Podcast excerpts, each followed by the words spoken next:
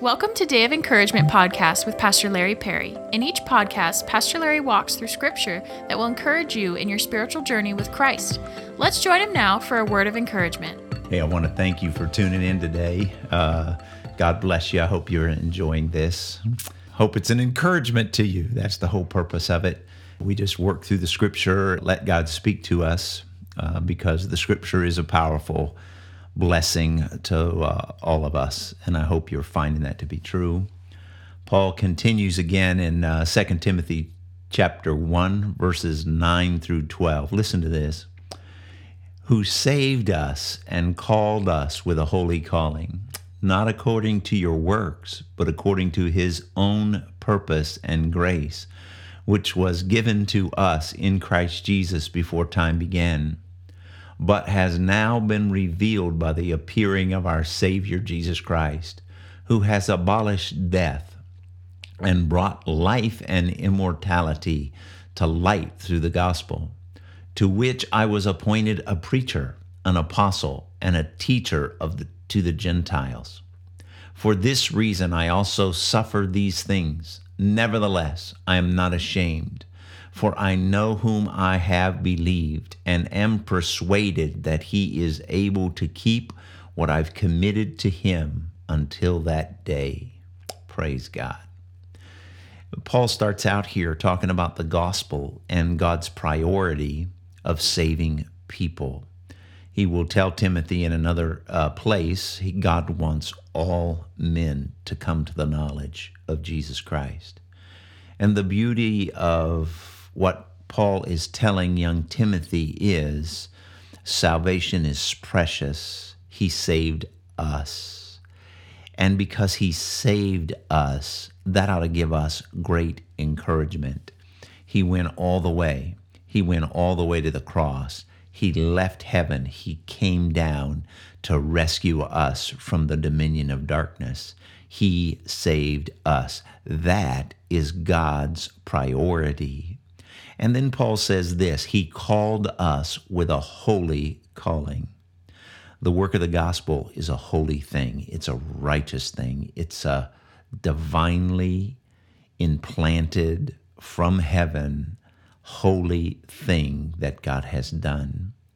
And because the gospel is holy, we must always remember He called us to live holy through the power of the gospel it is important for us to watch how we walk, to walk in such a way that pleases Him. The writer of Hebrews says the way we walk honors the gospel. It's important that we live holy before Him. So God's priority was to save us, and in the process of saving us, it changes our behavior. And it's not our behavior that saves us, it's the behavior that's the fruit of God's righteous grace at work in our hearts and our lives. So Paul will say this it is not by works, not by anything that we have done that has saved us. It was his purpose at work by his grace. By his grace. Christ is the channel of God's grace into this world. He has given us His grace through Christ Jesus. John will put it this way, chapter 1, verse 14. The Word became flesh and made His dwelling among us. We have seen His glory, the glory of the one and only Son who came from the Father, full of grace and truth. John hits it perfect through the power and the inspiration of the Holy Spirit that grace came before the truth.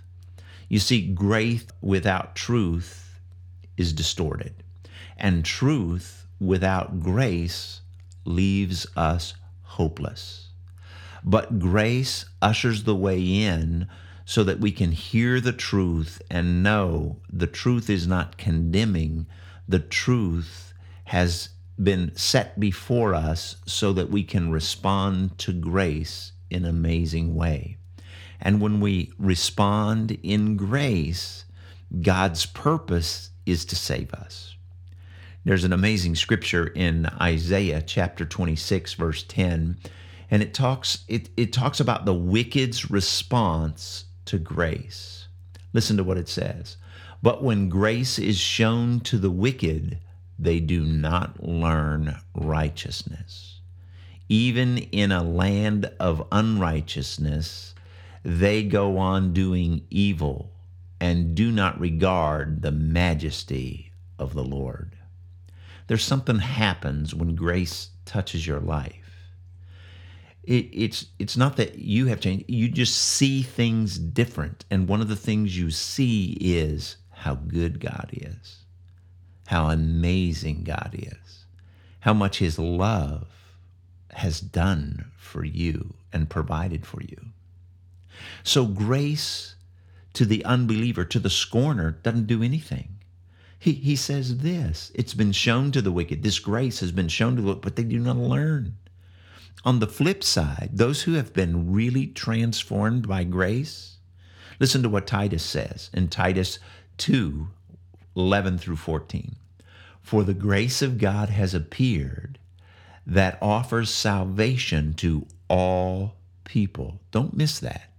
Salvation is offered to whosoever will, to all people. Then it says this it teaches us, he's talking about the redeemed here, it teaches us to say no to ungodliness and worldly passions, and to live self controlled, upright, and godly lives in this present world. See, in Isaiah it says, the unrighteous learn nothing from grace but in Titus, he flips that around and says this it teaches us, grace teaches us how to live, to say no to ungodliness. Listen to what he goes on to say in verse 13. While we wait for the blessed hope, the appearing of the glory of our great God and Savior, Jesus Christ, who gave himself for us to redeem us from all wickedness and to purify for himself a people that are his very own, eager to do what is good. I love that. There's something that grace does in our heart. It makes us want to do good. It gives us the power to say no to ungodliness. And it gives us that power because in the grace of God, the majesty of His love is displayed in us that He would save sinners such as us. Salvation is the most amazing gift. And if you have salvation, you ought to you ought to rejoice today that his grace knocked on your door, that you responded to that grace, and that grace is teaching you how to live before Him that honors Him, that glorifies His name.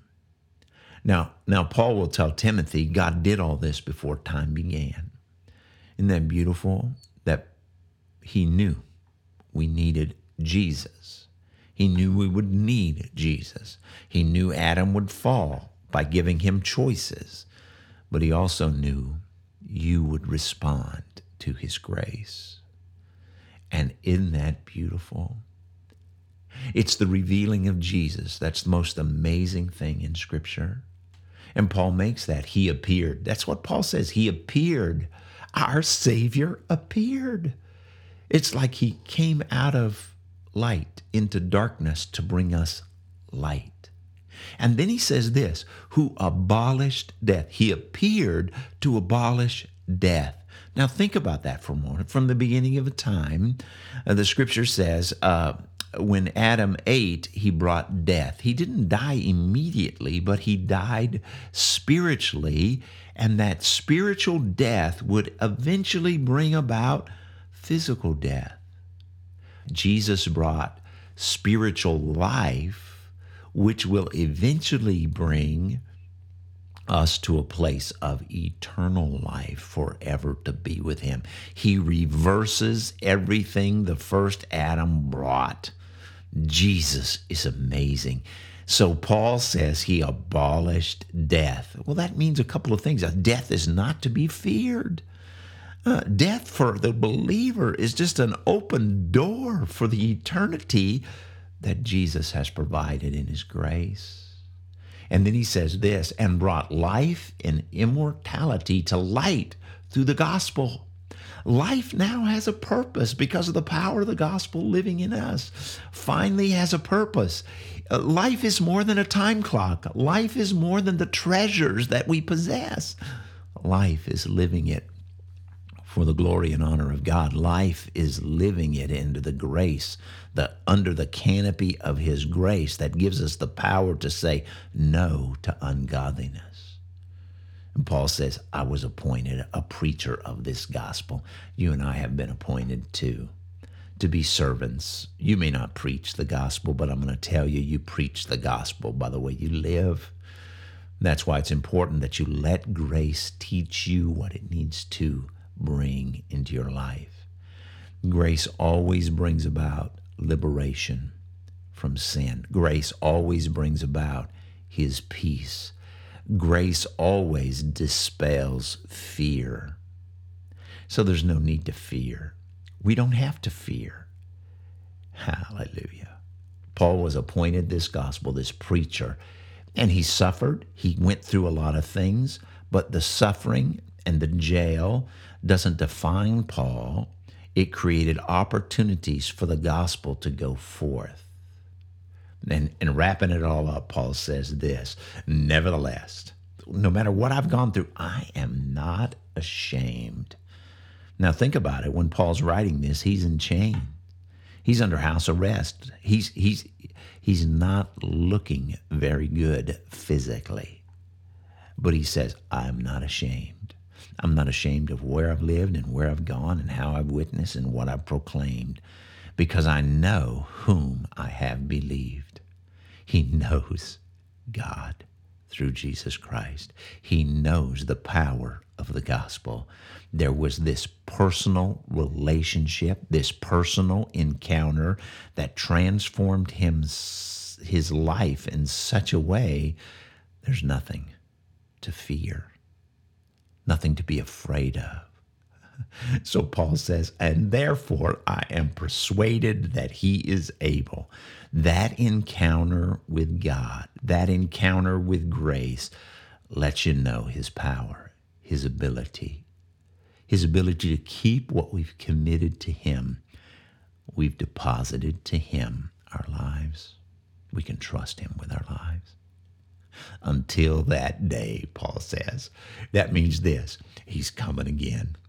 Don't forget the hope we have in that very aspect. That this same Jesus who left is the same Jesus coming. That this same Jesus who left is the same Jesus we will see again. All of eternity, He's providing a place for us. His dominion will not cease. Every knee will bow and every tongue confess. And I'm glad I have confessed Him as my Lord and Savior. The truth is, at the end of the day, grace teaches us, God's keeps us, and we can trust Him to take care of what we committed to Him until that day. He's going to gather us. He's going to gather us home. And I hope when that happens, oh, what a celebration. What a parade we're going to have. In Psalm 50, he talks about that. Listen to this. He summons the heavens above and the earth that he may judge his people. Gather to me this consecrated people who made a covenant with me by sacrifice. Who made a covenant with me by sacrifice. Here's the beauty. In the Old Testament, when they sacrificed, they honored the covenant. In the New Testament, Jesus becomes the sacrifice. God honors his covenant with us through the death of his son for us. His purpose was to save us. I hope you sense that power of that grace in your life. His grace is an encouragement for you today. Be blessed and join me again Thanks for joining us today for Day of Encouragement podcast. If you would like to connect with us, go to our website, dayofencouragement.com, and email us. You may also listen to other podcasts at our website. We hope you were encouraged today.